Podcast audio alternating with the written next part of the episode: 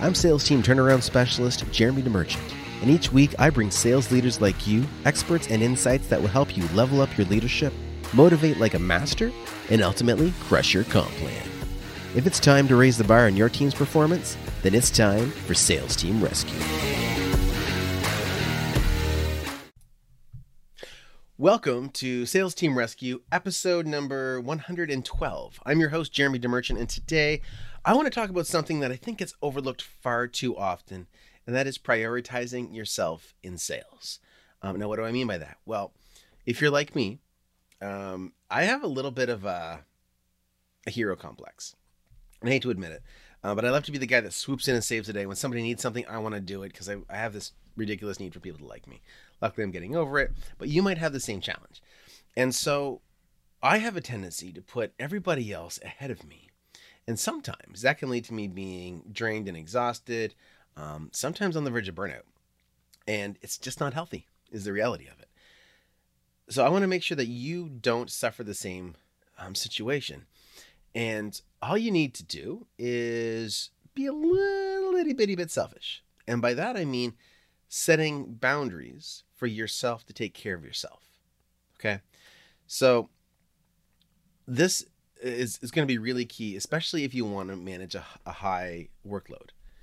Um, this is going to increase your capacity because you're going to have firm boundaries, um, start times, stop times, things like that. We often wear a badge of honor to see who can work the longest, who can work the hardest, and all this jazz. The reality is, though, if you're putting in 12 hour days over and over and over again, you're eventually going to burn out and you're not going to be effective to anybody. And during those 12 hour days, you're not working at 100%. You're not even working at 80%. Most times you're probably dragging. And we want to make sure the time you're spending in work, which is being taken away from everything else in your life, is as productive as possible. And so if you can set these boundaries and prioritize yourself, then you're going to be able to handle a lot more in that amount of time um, while you're working. Okay, so a couple things that I want to mention. One, get into a routine, not just for your workday, but for your everyday.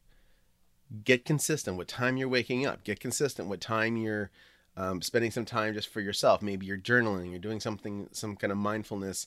Just anything that let, gives you space to think. Okay? You need to let your brain do your thinking, and give the space for that because there's so many distractions coming at us all the time. We got to put the brakes on. We got to cut out that safe place for us to just think, to write, to process whatever it is. Give yourself that time. Um, two, make sure you've got time for your own physical health. Set time aside to go work out, whether it's some cardio on a treadmill or you're going to the gym or just push ups, sit ups, whatever. Something to get your blood flowing, keep the body going, because it's going to help you feel like you've accomplished one more thing um, before you even start your day. Okay, there, there is um, some validated pride in saying that you've done more before most people have even woken up. Now, I'm not saying you got to get up early in the morning, that's up to you. But if you get a bunch of things done first thing in the morning, you're already starting off in a winning state. And you can leverage that to set your day off to be phenomenal. Okay. So do that. Now, the other part that I'll mention doing your work, try to be as consistent as you can. Try to have some structure, try to have a framework, um, and, and process through the day with some type of system. Now, that's easier said than done. I get it. Um, but even more important than that, set a time for your day to end.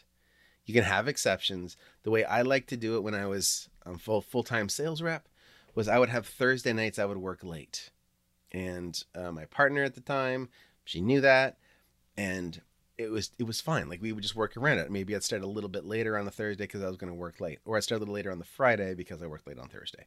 So it balanced out, and I was still able to keep a balance. But you need to prioritize yourself and set a schedule that you're going to be successful in.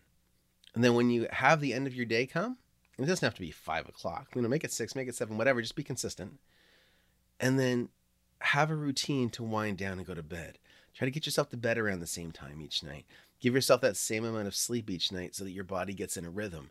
Because the same way, okay, and this is going to be a, a funny analogy, but the same way your pets, like your dogs, will behave better when they feel like they have a pack leader.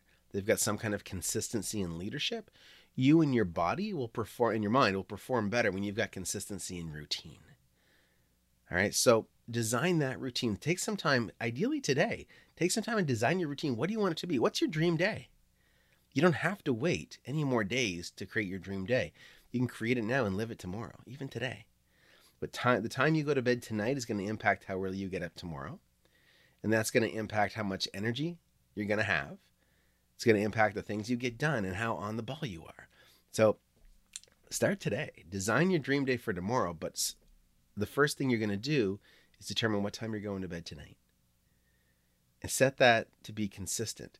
Shut the tech down an hour before you go to bed. All the stuff that you hear, it all makes sense. Okay, do it.